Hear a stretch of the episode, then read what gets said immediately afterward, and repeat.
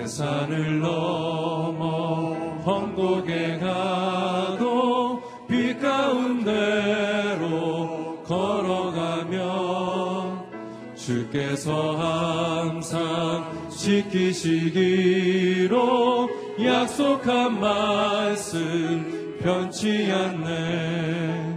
하늘의 영광, 하늘의 영광, 나의 맘속에 차고도 넘쳐. 할렐루야를 힘차게 불러 영원히 주를 찬양하리. 캄캄한 밤에 다닐지라도 주께서 나의 길 되시고 나에게 밝은 빛이 되시니 길 잃어버릴 염려 없네. 하늘의 영광, 하늘의 영광, 나의 맘속에 차고도 넘쳐. 할렐루야를 힘차게 불러 영원히 주를 찬양하리. 광명한 그 빛 마음의 바다 찬란한 천국 바라보고 할렐루야를 힘차게 불러 날마다 빛에 걸어가리. 하늘의 영광, 하늘의 영광, 나의 맘속에 차고도 넘쳐. 할렐루야를 힘차게 불러 영원히 주를 찬양하리. 하늘의 영광, 하늘의 영광, 하늘의 영광, 나의 맘속에 차고도 넘쳐. 할렐루야를 힘차게 불러 영원히 주를 찬양하리. 오직 주의 사랑에 매여, 오직 주의 사랑에 매여 내 영 기뻐 노래합니다. 이 소망의 언덕 기쁨의 땅에서 주께 사랑드립니다. 오직 주의 임재 안에 갇혀 내 영 기뻐 찬양합니다. 이 소명의 언덕 거룩한 땅에서 주께 경배드립니다. 주께서 주신 모든 은혜 나는 말할 수 없네. 내 영혼 즐거이 주 따르렵니다. 주께 내 삶 드립니다. 오직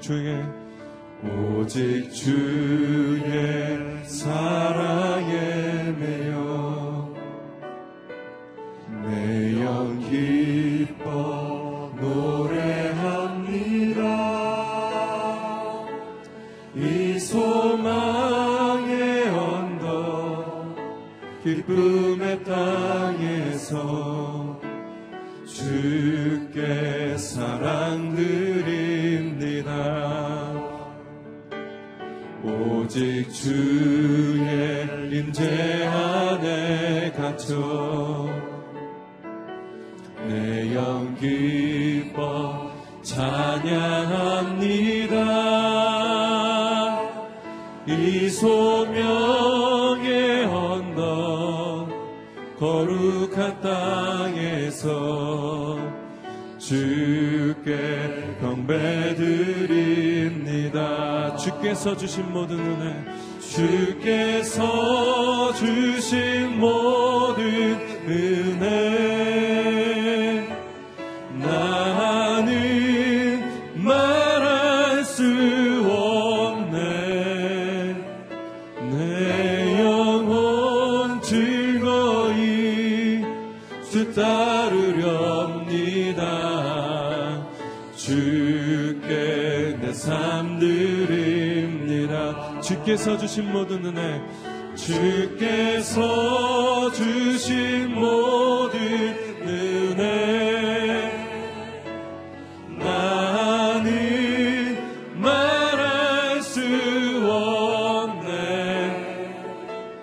내 영혼 즐거이 주 따르렵니다. 주께 내 삶 드립니다. 이 시간 같이 한번 기도하기를 원합니다.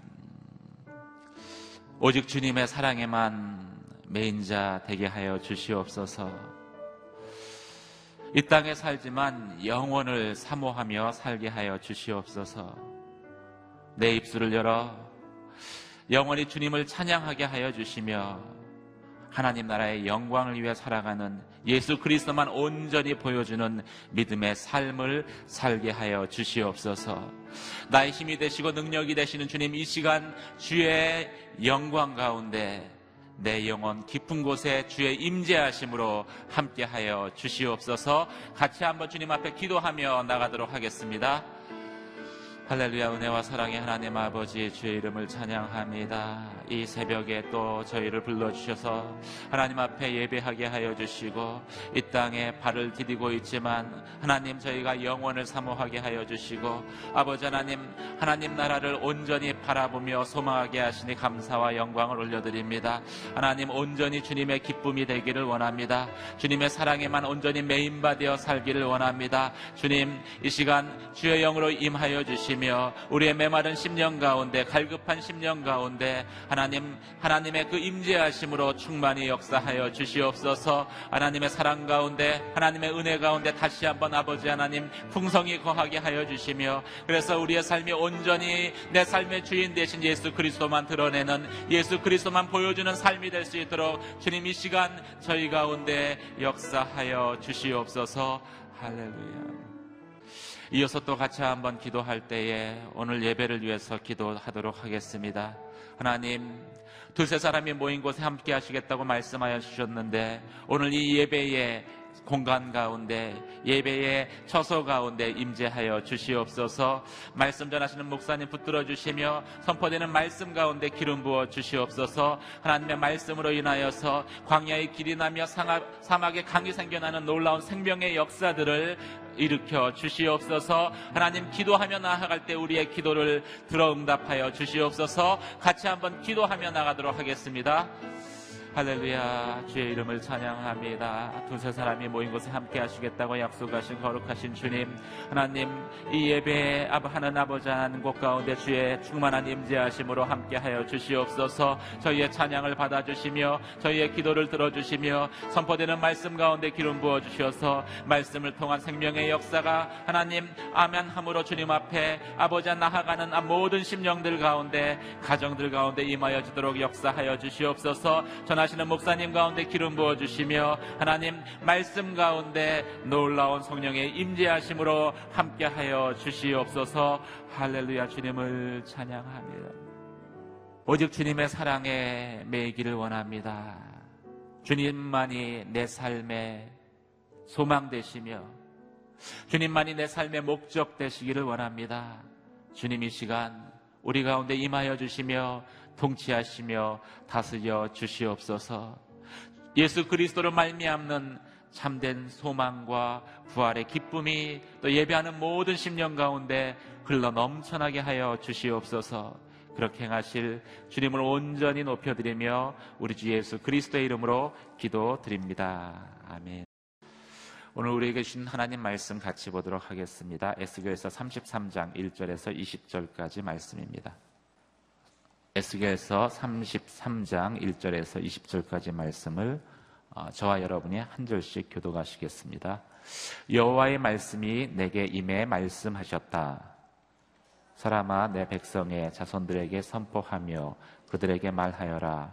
만약 내가 어느 땅에 칼을 보내고 그 땅 백성들은 그들의 땅에서 한 사람을 선택해 그들을 위해 그를 파수꾼으로 삼는다면, 또 칼이 그 땅에 오는 것을 그가 보고 나팔을 불어 백성들에게 경고한다면, 그때 누구든지 나팔 소리를 듣고도 경고를 받아들이지 않는 사람이 있다면 칼이 와서 그의 목숨을 빼앗을 때 그것은 자신의 책임이다. 그는 나팔 소리를 듣고도 경고를 받아들이지 않았기에 그것은 자신의 책임이다. 그러나 경고를 받아들이는 사람은 자기의 목숨을 구할 것이다. 그러나 만약 파수꾼이 칼이 오는 것을 보고도 나팔을 불지 않고 백성들에게 경고를 주지 않아서 칼이 나와 그들 가운데 누구의 목숨을 빼앗는다면 그 사람은 자기 죄악으로 인해 목숨을 빼앗기는 것이다. 그러나 그의 죽음의 책임은 내가 그 파수꾼의 손에 물을 것이다. 사람아, 내가 이스라엘 족속을 위해 너를 파수꾼으로 삼았다. 그러니 너는 내가 하는 말을 듣고서 그들에게 내 경고를 들려주어라. 악한 사람이여, 너는 반드시 죽을 것이다 라고 내가 악한 사람들에게 말할 때 내가 그 악한 사람에게 그의 행동들로부터 떠나라고 말하지 않으면 그 악한 사람은 자기 죄로 인해 죽게 되겠지만 그의 죽음의 책임은 내가 내 손에서 물을 것이다. 그러나 만약 내가 그 악한 사람에게 경고해 그의 행동으로부터 떠나라고 하는데도 그가 그의 행동으로부터 떠나지 않으면 그는 자기 죄로 인해 죽을 것이다. 그리고 너는 내 목숨을 구하게 될 것이다. 사람아, 이스라엘 족속에게 말하여라. 그들이 이렇게 말한다. 우리의 법을 어김과 죄가 우리 위에 있어 그것들 때문에 우리가 쇠약해지고 있다. 어떻게 하면 우리가 살 수 있겠는가? 그러니 그들에게 말하여라.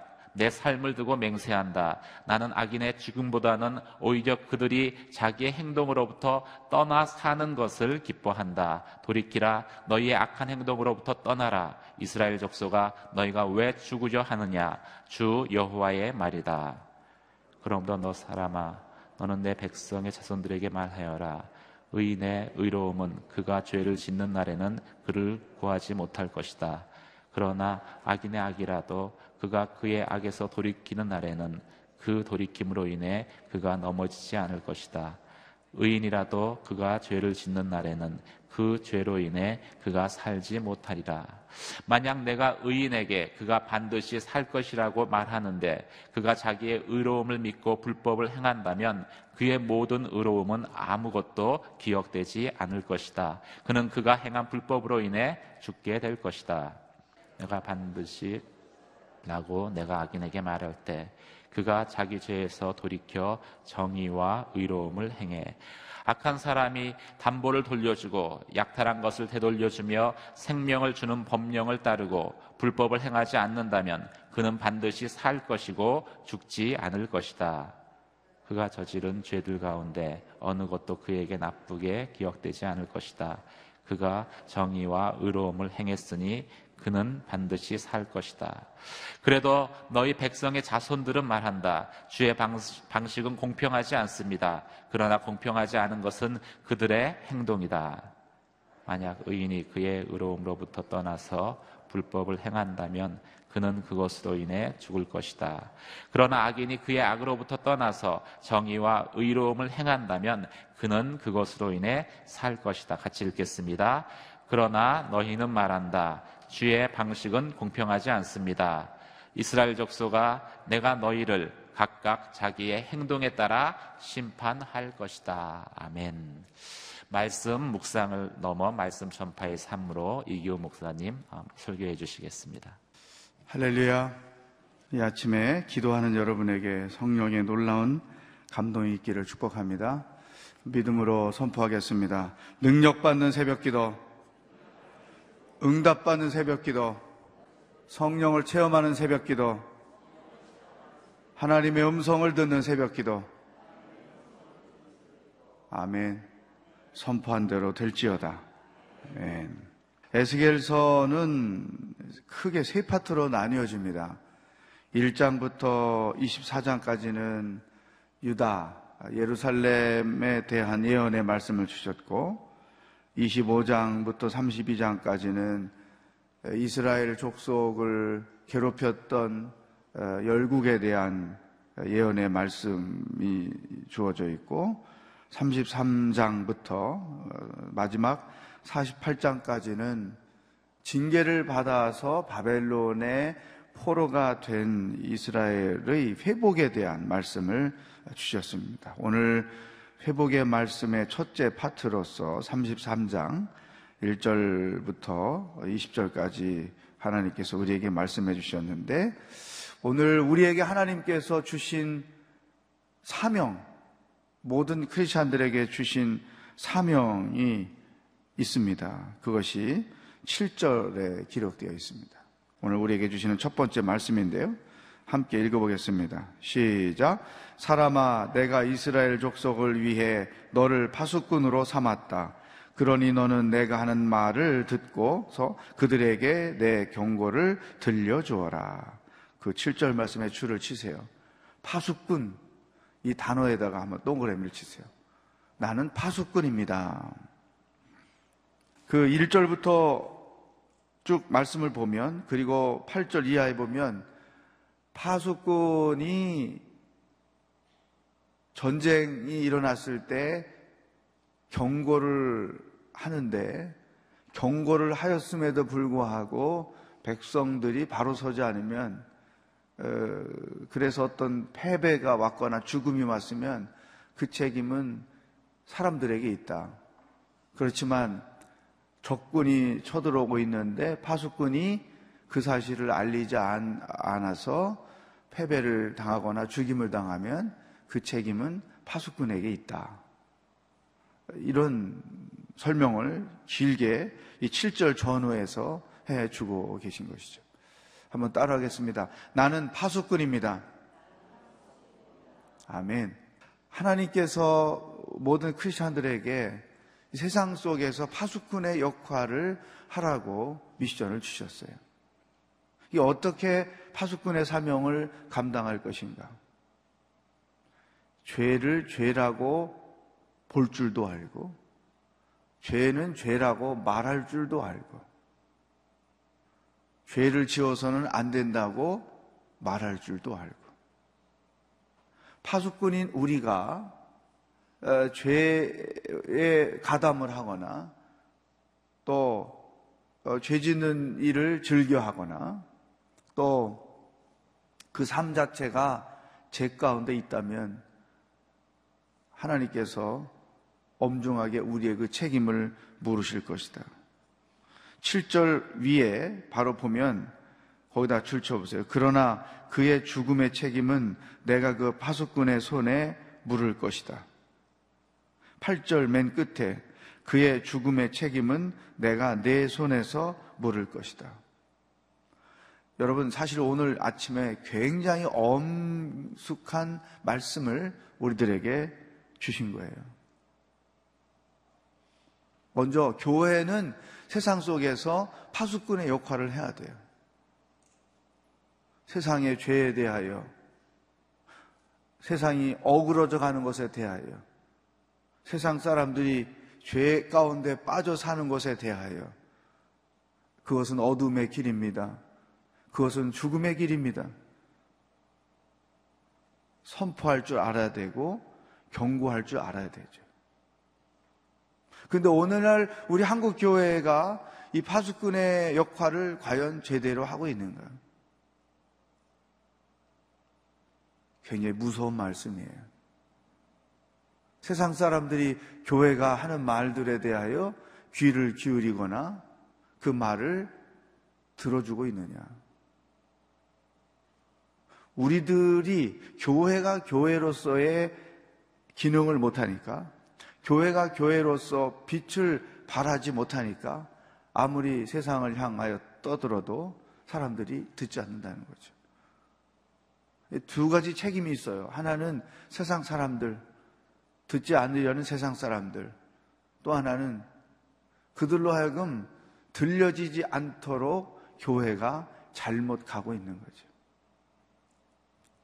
교회나 세상의 어떤 집단이나 별 차별화되는 게 없다. 세상에 있는 일들이 교회 안에 다 있다면, 세상 사람들이, 세상의 기관들이 하는 일들을 교회가 다 하고 있다면 교회가 하는 말을 누가 듣겠어요? 교회나 잘 하시지요. 파수꾼의 역할을 못하게 되는 거죠. 오늘 우리에게 주시는 첫 번째 기도 제목입니다. 우리 교회뿐 아니라 한국의 모든 교회들이 파수꾼의 역할을 올바로 할 수 있도록. 두 번째, 목회자에게 주시는 말씀이에요. 목회자들은 영적인 파수꾼이에요. 그래서 교회 사역을 할 때 가장 중요한 것은 사역이 아니고 말씀을 선포하는 거죠. 끝없이 성도들로 하여금 하나님 말씀 안에 거하게 하고, 말씀을 배우게 하고, 말씀을 따라 살게 하고, 이 말씀과 관련된 것은 아무리 강조해도 지나치지 않는 거죠. 중학교 때 영어 수거 달달 외운 거 기억납니까? Cannot but. 아무리 강조해도 지나침이 없다. 여러분, 큐티하는 것을 죽을 때까지 해야 돼요. 저는 이런 얘기 잘해요. 여러분이 매일같이 말씀 묵상을 한다는 것은 내가 경성하고 있다, 깨어있다. 또 이 말씀을 나누잖아요. 순에서도 나누고, 나눔방에서도 나누고, 1:1 양육하면서도 나누고, 또 가정에서, 부부간에서도 나누고, 부모님들이 자녀들하고도 나누고. 이거는 계속 말씀으로 일깨워주는 거니까 죽을 때까지 큐티하자. 그리고 죽을 때 자녀들에게 유언할 때, 엄마가 살아보니까, 아빠가 살아보니까 말씀을 묵상하며 그 말씀 안에 사는 것보다 더 귀한 일이 없다. 죽을 때까지 큐티하며 살기를 원한다. 이런 유언의 말씀을 여러분이 주시면 어떻겠나. 자식들을 말씀 안에 깨어있게 하는 거죠. 그것처럼 목회자가 일로 바쁘면 아무 소용이 없어요. 성도들에게 귀찮아해도 싫어해도 말씀을 묵상해야 됩니다. 말씀을 배워야 됩니다. 말씀을 따라 순종하며 살아야 됩니다. 계속 강조하고 강조하고 강조하고. 왜? 중요하니까. 여러분, 비행기 탈 때 그 스튜어디스들이 그 설명하잖아요. 뭐 비행기가 하면 문이 어디에 있고, 산소 마스크 떨어지면 그거 하고, 구명 재킷 의자 밑에 있고. 이거 모르는 사람이 어디 있어? 다 알지. 그렇죠? 근데 모든 비행기마다, 비행기가 뜰 때마다 똑같은 걸 계속해요. 아마 그들도 굉장히 지루할 거예요. 지겹거나. 근데 왜 계속합니까? 그거 중요한 거니까. 만약에 하나 비행기에 문제가 생겼을 때 살아남는 길이기 때문에 똑같은 행동을 계속 반복하죠. 목회자인 저도 이 부분에 대해서 더 도전을 받는 거죠. 성경대로 살도록 성도들에게 계속 가르쳐야 된다. 또 순장님들, 이 순식구들을 일깨우는 거죠. 이런 생각해요. 요즘에 이제 그 순에 잘 나오시는 분, 순과 연결이 돼서 영적으로 케어가 되는 분들은 괜찮은데, 나는 이런 이유로 저런 이유로 순 모임에 안 나간다, 이런 분들이 굉장히 많아요. 저도 우리 공동체 총무님이 어제 통계를 보여준 걸 보니까 아주 깜짝 놀랐어요. 이렇게 안개 속에 헤매는 사람들이 많은가. 그 사람들이 안 나온다고 내비둘 게 아니고, 안 나와도 계속 전화하고, 안 나와도 두드리고. 왜냐하면 신앙생활은 공동체적으로 하는 건데, 또 교회 중심으로 하는 건데, 달랑 예배 와서 예배만 드리고 왔다 갔다 하는 것은, 그것은 종교인의 생활이지 엄밀히 말하면 신앙생활은 아닐 수 있어요. 그리고 공동체 안에서 말씀을 나눠야지. 또 순모임도 말씀 중심의 모임이 돼야지. 신교 중심의 모임이 되면 그 안에는 영적인 파수꾼의 역할이 없는 거란 말이죠. 그러니까 순장님들이 철저하게 말씀을 배운 대로 말씀을 묵상을 가지고 나누고 또 같이 그 순교제에 따라서 공부하고 말씀으로 순식구들이 살아있게 하고 또 빠지는 사람들 못 나오게 했다는 사람들 그냥 포기하지 말고 그래도 나와야 됩니다. 계속 전화하는 거지. 우리가 왜 전도할 때 아, 난 불교 다녀요. 아, 난 천주교인이에요. 아, 난 교회 혐오해요. 요새 뭐 교회 다닐만 합니까? 교회가? 세상에서 하는 역할이 어디 있습니까? 막 이런 대공격을 하면 입이 막혀지잖아요. 왜? 수긍되는 게 있잖아요. 그러면 거기서 포기할 거냐? 아닌 거지. 얘기를 다 들어주고 그 다음에 그래도 나와야 됩니다. 이렇게 얘기를 하는 거란 말이죠. 그러니까 순 안 나오는 분들에게 아 그렇군요. 바쁘군요. 어쩌군요. 저쩌군요. 아 그래요. 그래도 순모임은 나와야 됩니다. 그게 진짜 신앙입니다. 계속 찔리는 거죠. 그게 순에서 파수꾼의 역할을 하는 거죠. 또 가정 안에서 부모님들이 기본적으로 가장으로 하나님이 세워주셨으면 파수꾼의 역할을 하는 거예요. 가장이 파수꾼의 역할을 하려면 기본적으로 믿음 안에 서 있어야죠. 말씀 안에 서 있어야죠. 그러면서 하나님의 말씀을 은혜 받은 것 나누고 깨달은 것 나누고 경고로 주시는 말씀 나누고 이래서 그 집안이 하나님 말씀 안에서 깨어있고 살아있게 하는 거죠. 굉장히 엄한 말씀을 주셨어요. 네가 그 역할을 안 해서 죽는 사람이 있다면 그 책임을 내가 너에게 묻는다. 이거 얼마나 무서운 말씀이에요. 내가 교회 직분자다? 그러면 말씀 안에서 내가 있는 곳마다 사역할 때 어떤 모임 가운데 그럴 때마다 서로가 말씀을 통해서 일깨워주는 것 1대1 양육하는 것 얼마나 좋은 건지 몰라요. 적어도 16주 동안은 서로가 말씀 안에서 깨어있게 되는 거죠. 양육자나 동반자가 똑같이 서로 깨어있는 거예요. 서로에게 경고도 주고 격려도 주고 이 역할을 하는 것이죠. 다시 한번 따라하겠어요. 나는 영적 파수꾼입니다. 아멘. 이 역할을 감당해야 됩니다. 두 번째, 10절부터 보면 왜 이런 영적 파수꾼 역할을 해야 되느냐 함께 읽겠습니다. 시작. 사람아 이스라엘 족속에게 말하여라.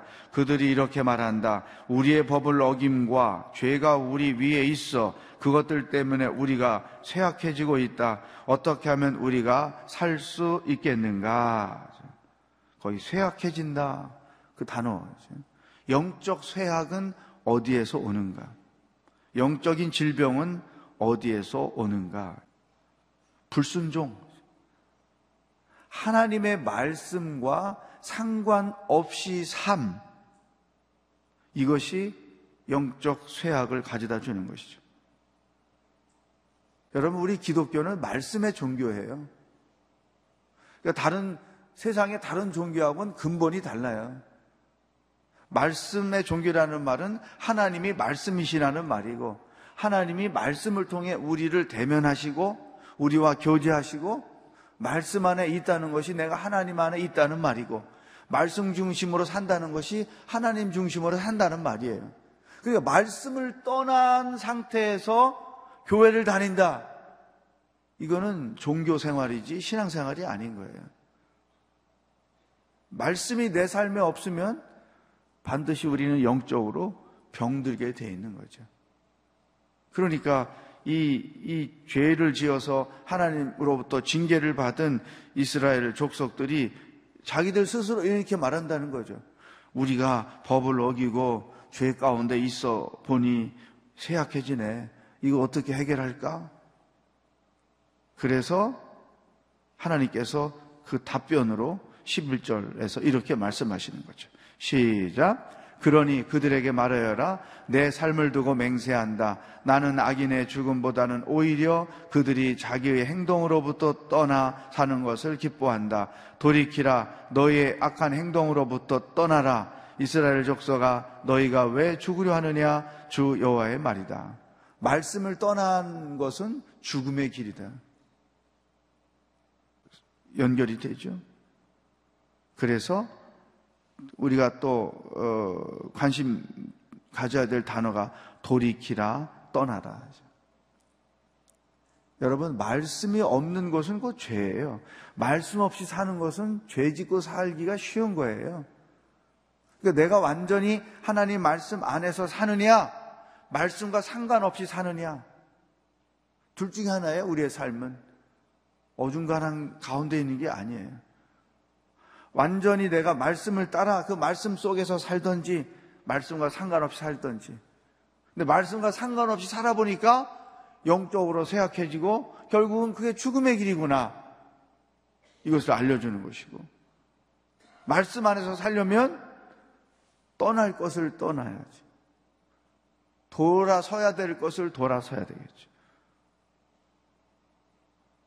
오늘 하나님의 엄중한 말씀 잘 보세요.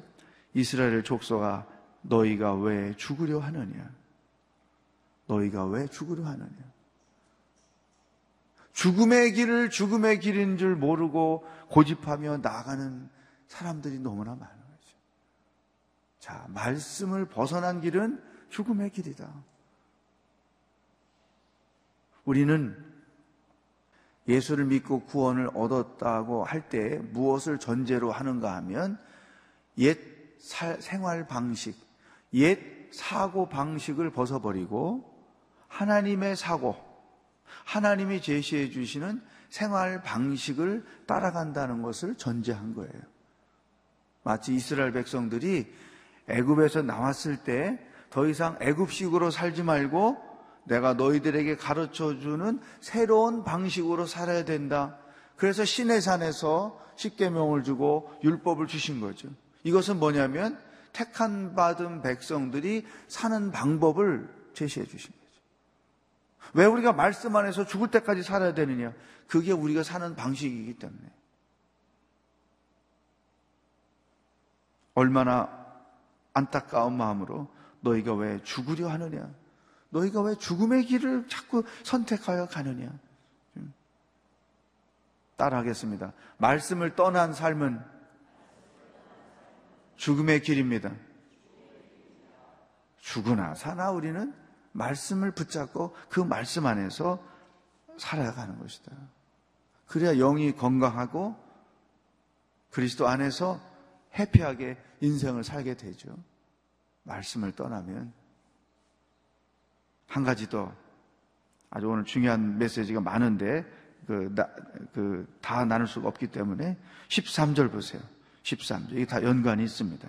13절 시작. 만약 내가 의인에게 그가 반드시 살 것이라고 말하는데 그가 자기의 의로움을 믿고 불법을 행한다면 그의 모든 의로움은 아무것도 기억되지 않을 것이다. 그는 그가 행한 불법으로 인해 죽게 될 것이다. 거기 그가 자기의 의로움을 믿고 불법을 행한다면, 줄을 쳐보세요. 이게 어떤 뜻이냐면 이스라엘 백성이 분명히 하나님께 택함받은 백성이에요. 근데 택함받은 백성답지 않게 살고 있다는 거죠. 이것은 예수 믿고 구원을 얻었다는데 구원받은 자답게 살고 있지 않는 우리의 모습을.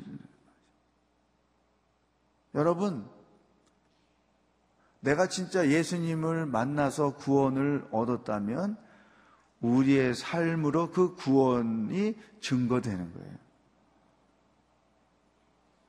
내가 죄사함을 받고 구원을 얻었다면 내 삶이 내가 받은 구원을 증거하게 돼 있어요. 근데 구원을 얻었다고는 하는데 왜 삶의 변화가 없을까? 이것은 그 구원이 진짜 구원인지 짝퉁 구원인지를 확인해 봐야 되는 거예요. 여러분, 사도 바울이 예수님을 만나서 근본이 달라졌잖아요. 그 요즘식으로 표현하면 바울에게 그 스펙이 얼마나 중요했어요. 자기가 바리새인이라는 것, 베냐민 지파 사람이라는 것, 이스라엘은 지파가 어디냐 이게 중요하잖아요. 감은 따지듯이. 또 가말리엘이라는 분의 그 지도교수 밑에서 학위를 받아서 구약학 박사죠. 이거 요즘으로 따지면 최고의 신랑감이지. 어디다 내놔도 부족함이 없는 스펙이잖아요. 근데 예수님 만나고 나서 보니까 그게 아무것도 아닌 거예요. 왜? 이것보다 예수님이 더 귀하니까. 변화가 생기죠. 삭개오는 돈이 인생의 목표였잖아요. 왜? 자기의 그 키 작음의 핸디캡, 또 죄인 세리라고 하는 것으로 인하여 죄인 취급받는 이런 것들을 내가 극복하는 길은 돈을 많이 갖는 거다. 근데 예수님 만났더니 돈 다 없애버리고 예수님만 따르잖아요. 왜? 예수님이 최고의 가치이시기 때문에. 우리가 정말 예수님을 만나면 삭개오나 사도바울과 같은 현상이 우리에게도 있는 거예요. 왜 선교사로 가느냐? 왜 목회자가 되느냐? 대부분 보면 예수님이 가장 자기 삶의 최고의 가치라는 것을 발견하게 되니까 다 나머지 접어두고 어렵다는 길을 가는 거죠. 내가 구원받은 사람이라면 내 삶으로 그 구원이 증거되고 보여져야 한다. 이게 정상이에요. 이제 문제는 구원은 받았다고 하는데 삶은 엉터리인 거죠. 그래서 안 믿는 사람들이 아이고 우리보다도 못하게 사는 저런 사람이 천당을 간다면 나는 그런 교회 안 다니겠어. 그런 기독교 나는 안 믿어. 이렇게 사는 우리가 예수 믿고 천당 갑시다 그러면 너희들이나 가시게. 이래서 기독교가 힘을 잃고 말씀이 힘을 잃고 교인들이 힘을 잃고 이렇게 돼버린 거란 말이죠. 지금 이스라엘 백성들이 그런 아이러니한 거예요. 택함 받은 백성인데 택함 받은 자답지 못하게 살고 있어서 결국은 바벨론에 3번씩이나 비참하게 멸망을 당하는 거예요. 그러니 주변 사람들이 볼 때 아이고 꼴 좋다, 하나님이 전부라더니. 그래도 하나님은 그들에게 칼을 대서 그들로 하여금 죄를 깨우치고 다시 원래의 자리로 돌아오게 하시기 위하여 엄청난 모험을 감행하신 거란 말이죠. 때려서라도 바로 서야 된다면 매를 대겠다. 이런 말씀이란 말이죠. 나는 구원받은 자답게 살고 있는가? 내 삶에서 구원이 보이는가? 돌아봐야 됩니다. 구원이 내 삶에서 보이려면 어떻게 살아야 돼요? 말씀으로 가야 되는 거죠. 말씀을 내 삶으로 살아낼 때 내 안에 구원이 소중하고 예수 그리스도가 가장 소중한 분이라는 것이 보여지는 것이죠. 말씀과 상관없는 내 삶의 모든 구석구석은 다 이스라엘 백성들이 지적받는 것과 똑같은 것이죠. 그러므로 우리 크리스천들은 무엇을 하든지 그것들이 다 하나님의 말씀과 상관이 있어야 돼요. 성경대로 하는 것이 돼야 돼요. 말씀을 삶으로 살아내는 게 돼야 돼요. 특히 평상시에야 그렇다 쳐도 중요한 순간, 결정적인 순간에 우리는 말씀대로 하는 거예요. 그럴 때 저 사람이 구원의 사람이구나. 저 사람이 진실한 크리스찬이구나. 저 사람이 진짜 경건한 사람이구나. 우리의 삶을 통해서 그 구원이 보여지는 거죠. 이게 파수꾼의 삶인 거예요. 오늘 이 말씀을 붙들고 여러분의 삶을 근본적으로 다시 한번 조명해 보시길 바래요. 나는 삶의 모든 구석구석들이 말씀으로 살아내지고 있는가? 그러므로 파수꾼의 역할을 나는 온전히 하고 있는가? 하나님의 음성입니다. 여러분의 파수꾼의 그 사명을 감당하시면서 오늘 하루도 살아가기를 주의 이름으로 축복합니다. 기도하겠습니다. 하나님께서 내게 주신 이 파수꾼의 역할을 잘 감당하겠습니다. 교회에서도, 가정에서도, 순모임에서도, 사역모임에서도, 1:1 양육하는 과정에서도, 직장에서도 나 자신이 말씀을 살아내므로, 말씀대로 순종함으로 파수꾼의 사명을 감당하겠습니다. 내게 성령 충만케 하시고 말씀 충만케 하시고 성령의 능력을 더하여 주시옵소서. 다 같이 기도하겠습니다. 하나님 아버지, 감사합니다. 오늘도 하루 우리가 어떻게 살아야 하는지 말씀해 주셔서 감사합니다. 우리를 세세의 파수꾼으로, 이 나라의 파수꾼으로 세워주셔서 감사합니다. 이제부터 그 파수꾼의 역할을 잘 감당하며 살아갈 수 있도록 인도하여 주시옵소서. 나 자신이 먼저 하나님의 말씀 안에 서 있게 하시고, 내 자신이 먼저 말씀을 살아내게 하시고, 내가 하나님 말씀 안에 거하게 하시고, 내 삶을 통하여 예수 그리스도가 가장 귀한 분이요 하나님의 말씀이 능력으로 나타내짐으로 인해서 주변의 많은 사람들이 나로 인하여 하나님을 보게 하시고, 예수 그리스도가 가장 귀한 분인 것을 보게 하시고, 복음이 가장 중요한 것인 것을 보게 하여 주시고, 그러므로 저들이 예수님을 믿고 주님 앞에 나아오게 하는 일에 아름다운 도구로 쓰임받을 수 있도록 인도하여 주시옵소서. 하나님 아버지, 우리 순환에서도 우리가 파수꾼의 역할을 감당하게 하시고, 세상 속에서도, 직장 속에서도 파수꾼의 역할을 잘 감당하여 이 어두워지고 점점 죄악으로 가득해지는 세상 가운데서 우리로 인하여, 파수꾼인 온누리교회 성도들로 인하여 이 세상이 깨우치고 새로워지고 회개하고 하나님께 돌아오는 놀라운 역사가 있게 하여 주시옵소서. 할렐루야. 하나님 아버지, 파수꾼의 역할을 잘 감당하며 살겠습니다. 우리가 그 역할을 감당하지 못할 때 세상이 죽어가는 것에 대한 책임을 우리들에게 묻겠다고 하나님이 말씀하셨습니다. 엄중한 하나님의 경고의 말씀으로 받아들입니다. 하나님, 가정에서나 직장에서나 학교에서나 내가 있는 그곳에서 하나님의 말씀을 그대로 살아내므로 말미암아 파수꾼의 역할을 잘 감당하는 하나님의 백성들이 다 되도록 인도하여 주시옵소서. 우리의 삶에서 예수님의 그 구원이 보여지는 놀라운 능력이 나타나게 하여 주시옵소서.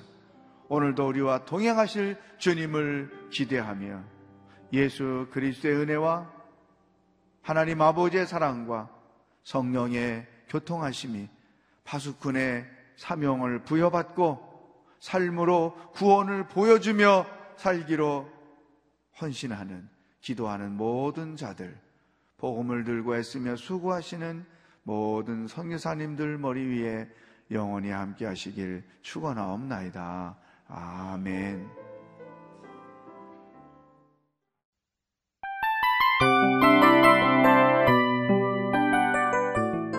이 프로그램은 청취자 여러분의 소중한 후원으로 제작됩니다.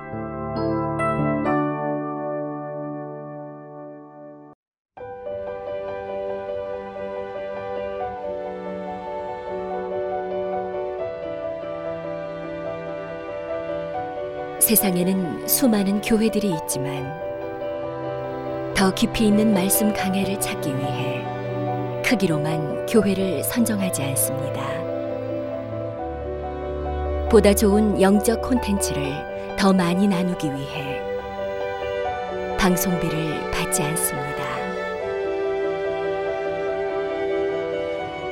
1년 365일 복음만 전하고 싶어서 우리는 광고를 하지 않습니다. 온누리의 복음을 땅끝까지 CGN TV와 함께 땅끝 선교사가 되어주세요.